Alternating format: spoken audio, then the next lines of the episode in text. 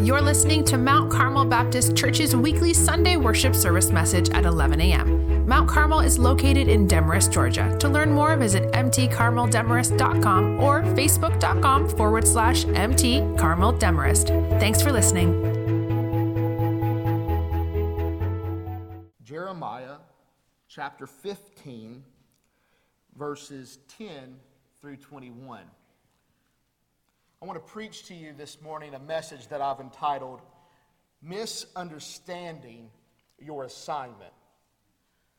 Misunderstanding Your Assignment. My worst grade in seminary was ethics. that should make you feel good if you're a visitor here at Mount Carmel Baptist Church, doesn't it? I misunderstood my assignment on my final essay exam. The assignment was easy. It was to pick one set from three sets of questions and write on that set. I picked one question from one of the three questions in a set. I met the required number of pages for the outline, but I had only completed literally one third of the assignment. Misunderstanding my assignment changed my expectations of my outcome.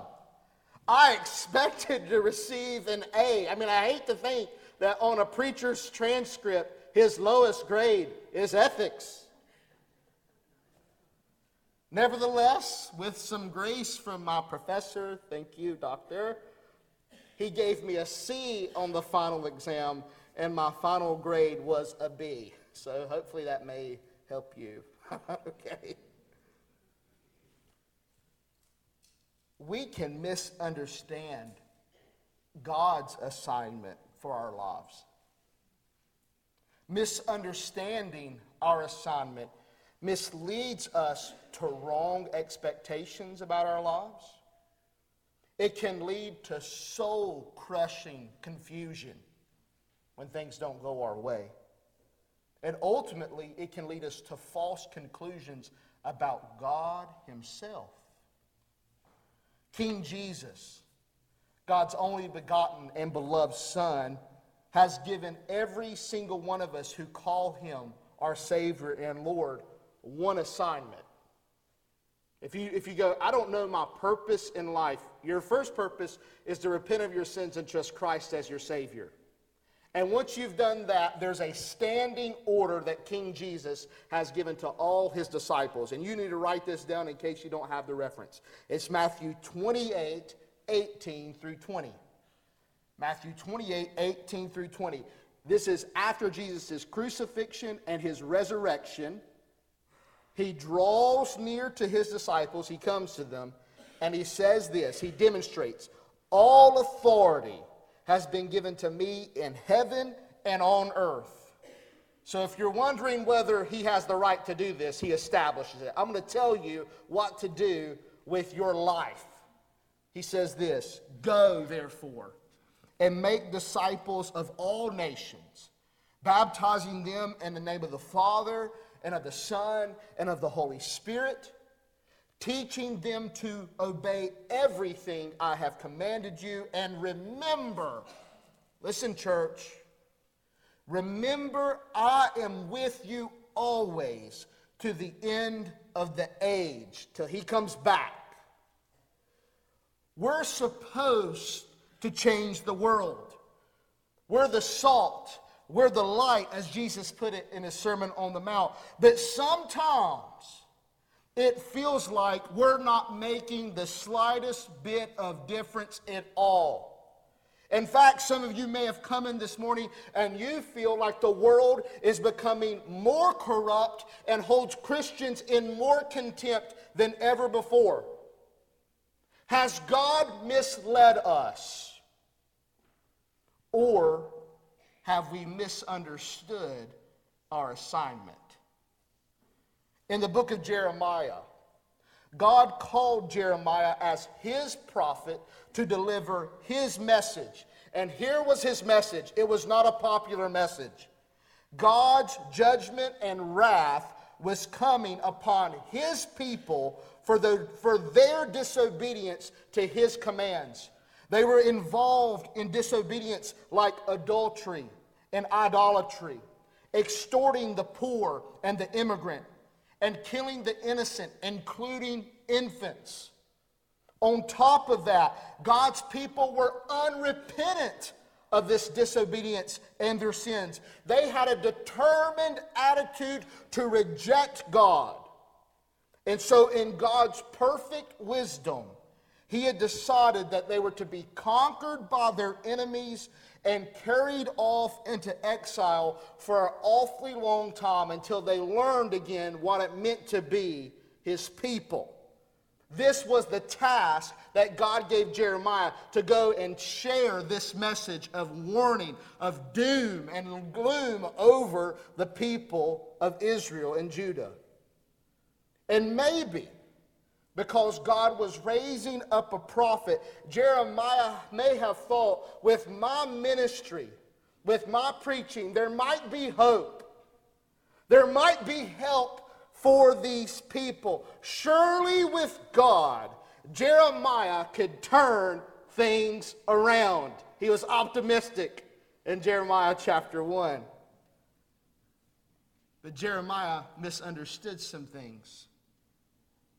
Question I want us to explore is what happens when we misunderstand our assignment. Let's look at verse 10 in Jeremiah chapter 15. This is after some bad things have happened to Jeremiah. And I'll give you a better understanding of that in just a moment. But he says this Woe is me. This just simple phrase, he's actually saying, God, judge me. I'm tired of this. Take me out. Look at what he goes on to say Woe is me, my mother, that she gave birth to me. And he's in reference to himself. A man, I'm a man who incites dispute and conflict in all the land. And then I love, he throws in some humor. I did not lend or borrow, yet everyone curses me. Now, here's what's going on. Jeremiah, his message has been disbelieved from day one. The people of Israel and Judah do not believe Jeremiah is a true prophet from God. So they have ignored him. And once they've ignored him, they've isolated him. And after isolating him, they insulted him. And he has actually been beaten now several times because of his prophetic stance.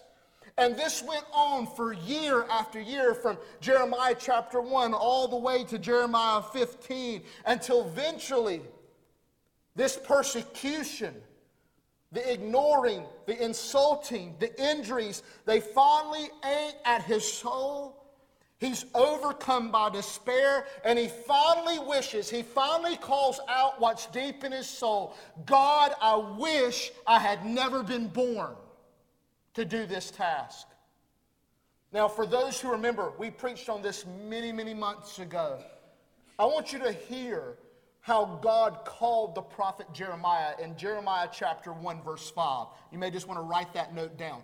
Jeremiah 1 5. Listen to what God said when he called the prophet Jeremiah to this daunting task. He says, I chose you before I formed you in the womb.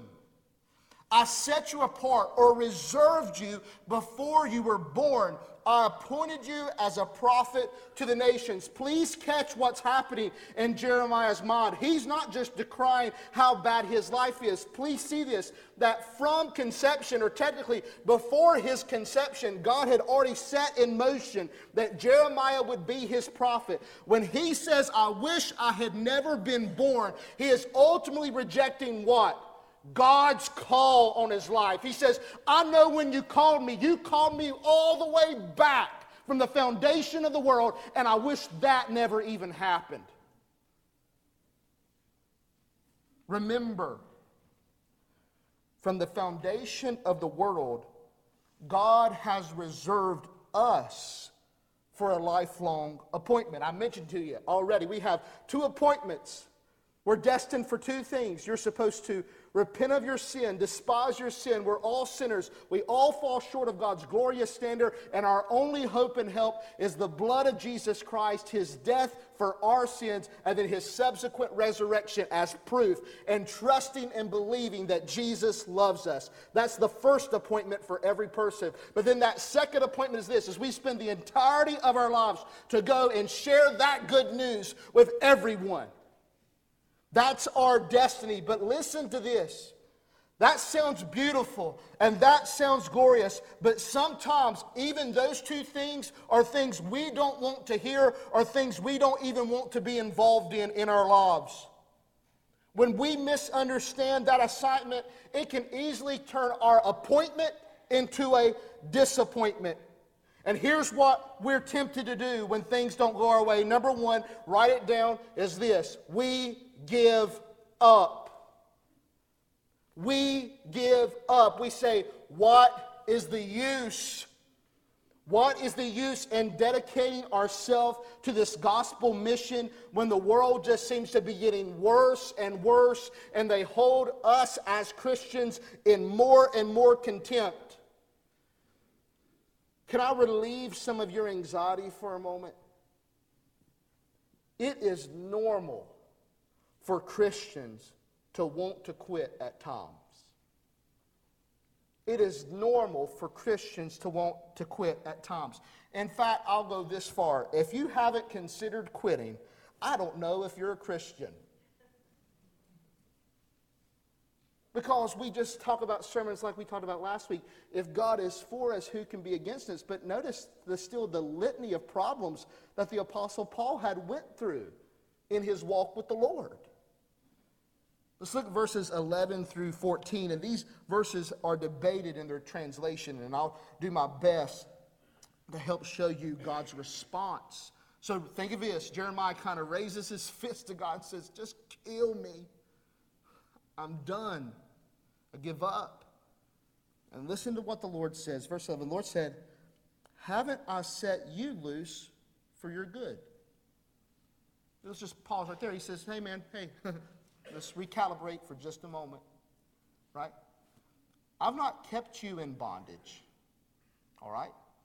He says, I've got good intentions towards you. Isn't it good sometimes just to remember God's promises? I have good things in store. Now, he doesn't specify all that. Sometimes that's the hard thing about when you walk with the Lord and you're following him by faith. You're like, what good? And he's just, shh, shh, shh. we're not going to talk about that right now. No, he keeps on going. Look at this. He says, Haven't I punished you in a time of trouble, in a time of distress with the enemy? Now, this is what's really hard to follow. God begins to speak to Jeremiah as a member of the community of Israel. Okay? You're a representative for the people of Israel. You're a prophet. You speak, uh, you speak from me to them, and then you're suffering along with them. But he's ultimately trying to say is what's happening to you, you don't get a pass on it just because you're my prophet. You're still a part of the nation that's receiving the judgment. Do you see this? He says, so notice this haven't I punished you in a time of trouble, in a time of distress with the enemy? I, I, am doing to the community what I told you I was going to do. You wanted to pass on that. There isn't one, Jeremiah. Keeps going. And then he helps him.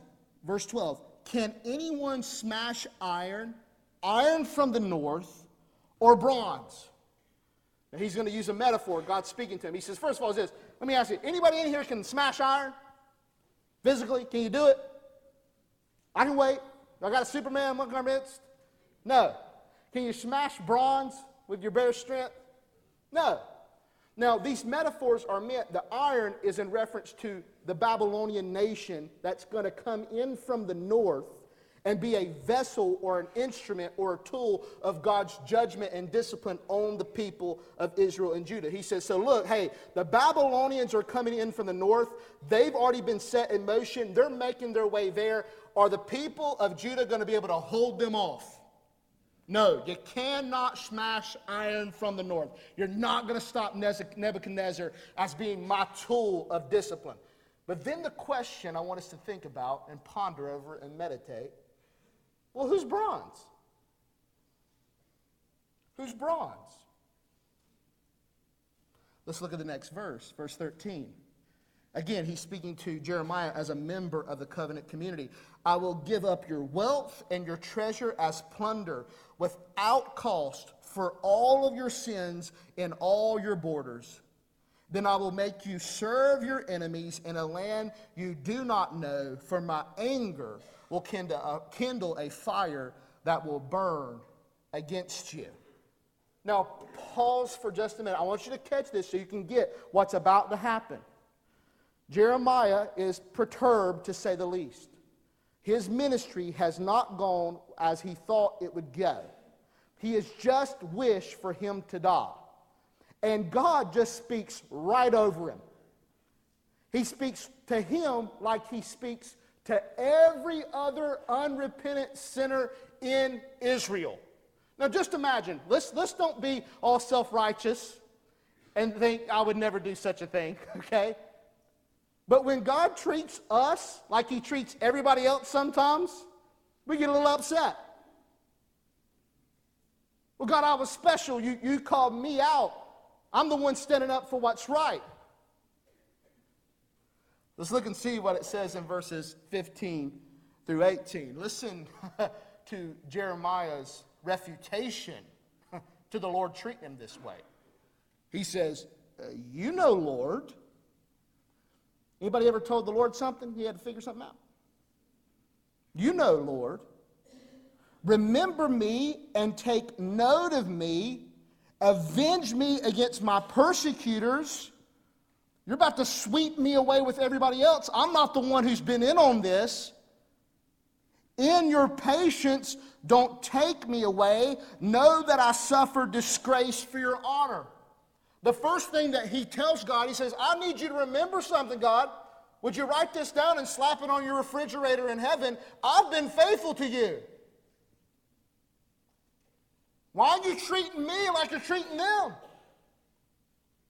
Then he goes on to the next verse. He says, Your words were found, and I ate them. Your words became a delight to me, the joy of my heart, for I bear your name, Lord God of armies. He then says this Remember, everybody else hated everything you had to say, but when you spoke a word to me, I cherished it. I loved your word.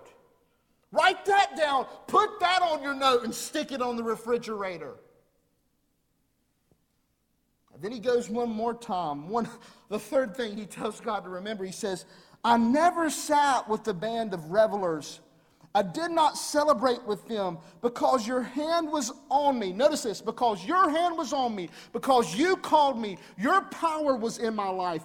I sat alone for you filled me with indignation. He says this when you came into my life and I saw all the wicked things that people were participating of, it made me have a righteous anger and I couldn't participate in them. He says, so the third thing you need to write on your note and you need to put it on the refrigerator is that I distanced myself from the evil that was in this world. Hello, do you remember me? What's the issue? You know what the, the gist of this prayer here is this? Look at verse 15. In your patience, don't take me away. In your patience, don't take me away. Here's what was happening is God, and He's still doing this, He'll still do this. Don't ever think, this is what's so amazing. God is super patient. God will postpone the judgment of sinners so that if there's anyone who might possibly repent and turn from their sin, he'll wait it out. And here's what Jeremiah is accusing them because you're so patient, you're going to get me killed. You're waiting on sinners to repent, and I'm running from them because they don't like me. Here's number two. Here's what happens when we misunderstand our assignment we give out we give out. Some of us don't give up. We don't throw our hands in the air, but we're just saying, how much longer? And here's the rub. Here's what we don't like about a sovereign God who rules over and overrules all is God doesn't live by our timetable. We say this should have happened yesterday and God goes, "I got time. I got time, man." There was a real wrong being done and there was nothing wrong with Jeremiah saying, "You need to exact judgment."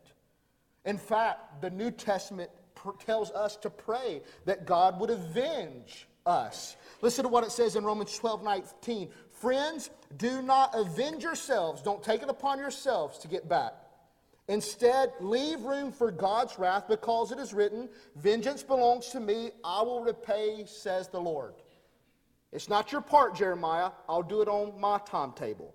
Revelation 16, the voice of the martyrs of the tribulation, it says, They cried out with a loud voice, Lord, the one who is holy and true, how long until you judge those who live on the earth and avenge our blood? An injustice has been done. They have come after your people. When are you going to do something about it? Handing judgment over to God and beginning to love our enemies is impossible apart from the example of Jesus and the empowerment of the Holy Spirit. I need you to get this. It is hard when everything seems to be crumbling around us and God seems to be patient with those who don't love Him, and we're sitting there going, When are you going to make things right in the meantime? It takes God's help to let that instance, let that circumstance or condition go and pray what Jesus prayed as He prayed on the cross Father, forgive them, for they know not what they do. And at the same time, for the Holy Spirit to pour out a love in your heart to forgive and maybe even reconcile with some of your enemies. That's hard to do in the meantime while we wait on God's judgment. But that's what God's doing. He's waiting on their repentance. But what really made Jeremiah give out? Yeah, he's sitting there going, I've been faithful. I've loved your word. I've distanced myself from those evil people. I'm really getting sick and tired of waiting. Let me tell you what was the most upsetting thing to Jeremiah. Look at verse 18. Why has my pain become an ending? My wound incurable, refusing to be healed. And y'all, this next two lines could actually be what's on your soul this morning. And don't feel bad for feeling it. It's right here in the scriptures. This is what he says to God You, God, truly have become like a mirage to me, water that is not reliable. What's a mirage? Think about this. You go out into the wilderness, into a desert, you are thirsty. You need water to quench your heart and your soul. Nothing will satisfy. And you see finally an oasis, right? and you run as hard as you can to that oasis, and as soon as you get there, what's there? Nothing. He says, God, that's what you've become to me.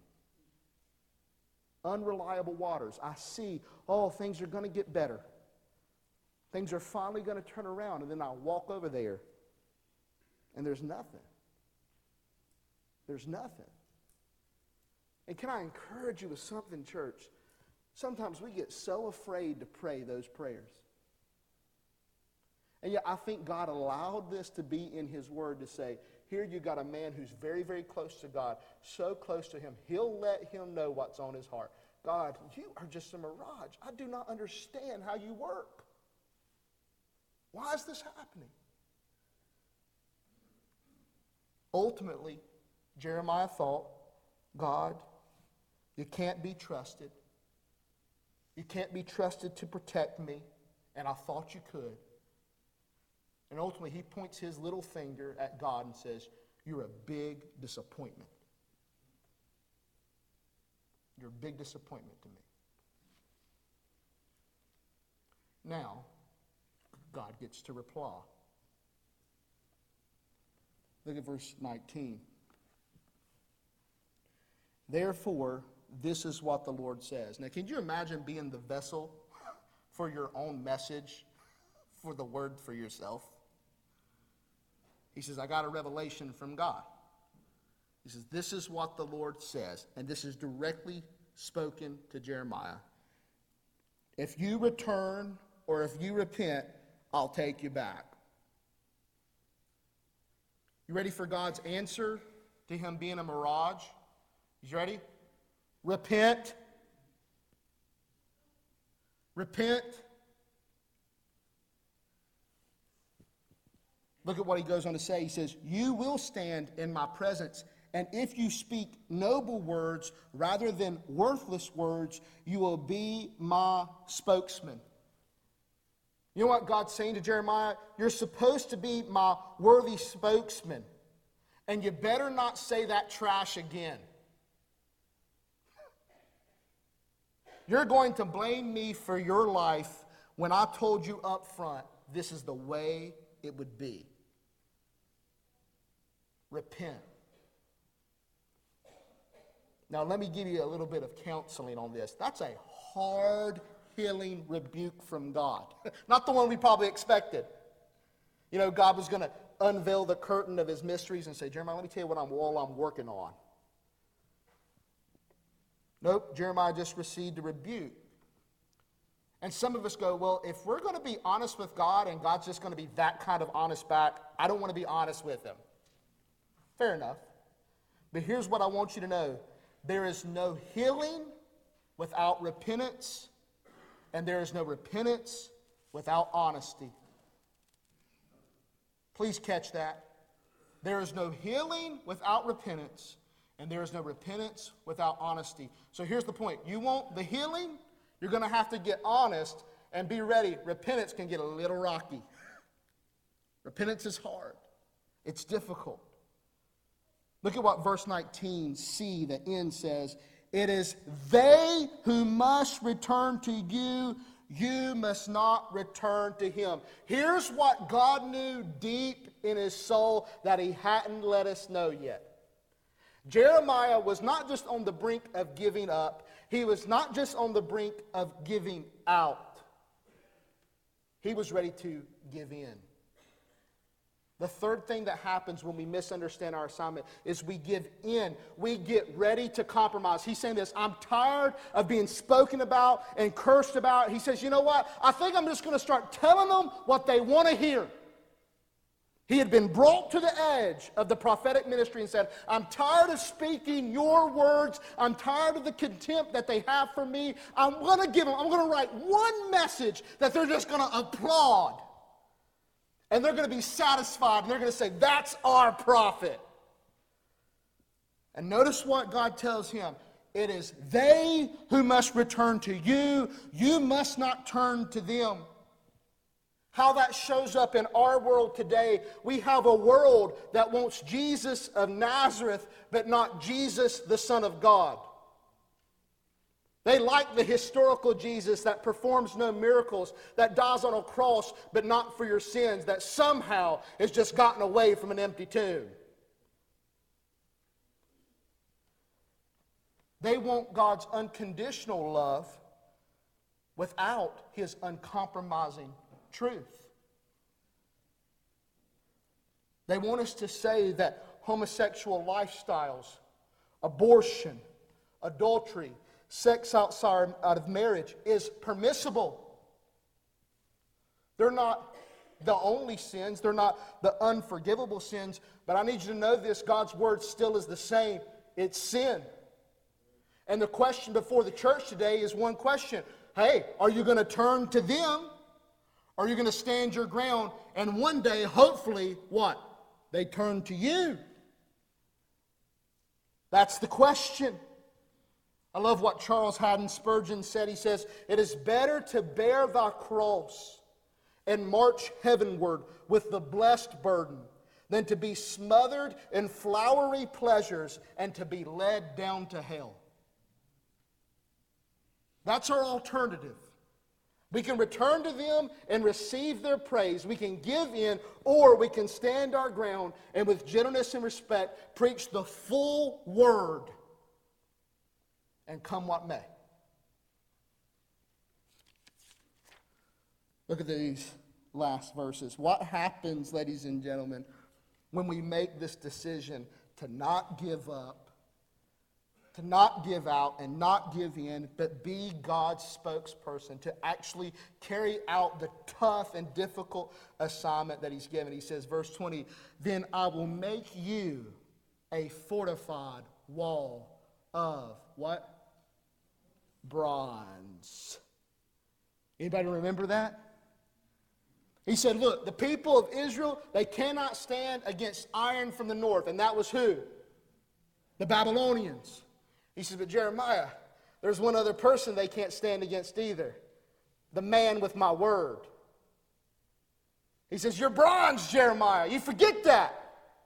Come back to me. You're bronze. You'll stand up against it. I know it's tough, but notice what happens. Here's why he's bronze. He says, They will fight against you, but will not overcome you. For I am with you to save you and rescue you. This is the Lord's declaration. I will rescue you from the grasp or the power of evil people and redeem you from the grasp of the ruthless. God, in return, when we make this decision, He will make us a wall of bronze. That means that no matter what people do, they can rage against us, they can attack us, they can ignore us, they can insult us, they can injure us, but it will never be to any avail because God is with us and His word never fails. So, what? What's that mean for you this morning? Here, and you can write this down. You may misunderstand your assignment. It's possible to misunderstand it. It's possible to come to bad conclusions about God. Jeremiah did. You're a mirage. And God goes, No, I'm not. Repent. we can have false expectations about our life. I thought when I got saved I'd be perfect and I'd never have a trouble in my life. See, you can have all those wrong understandings of your assignment, but here's what you can't get wrong, but not his assurance. You can never mistake his assurance. He is with you through the muck and the mire. He will fortify you from the inside. You'll be a wall of bronze. A Sunday school teacher Caroline Mahendran said, Today was an Easter Sunday school at the church. And we asked the children, How many of you are willing to die for Christ? And all those little kids raised their hands. Minutes later, they came down to the main service, and the blast happened. And half the children of that class died on the spot. Just minutes after expressing their willingness to die for Christ, half the children from one Sunday school class at Zion Church were reportedly killed Easter Sunday in the suicide bomb attacks in Sri Lanka. And it made me think of the Apostle Paul as he awaited his execution. He wrote to young pastor Timothy in 2 Timothy 4:18. Listen to this. He knows he's going to be executed for his faith. He says, The Lord will rescue me from every evil work and will bring me safely into his heavenly kingdom. Do you understand you can kill Christians and you ain't stopped them? Because of Jesus' death for our sins and the resurrection, because of his forgiveness and the gift of eternal life, you can't kill us. We've been rescued, redeemed, and delivered.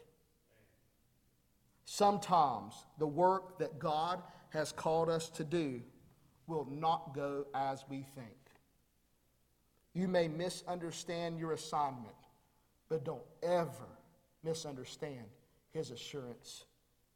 Jesus put it this way in John 16 33 I have told you these things. I told you them up front. So that in me you may have peace. You will have suffering in this world. Take heart. I have overcome the world.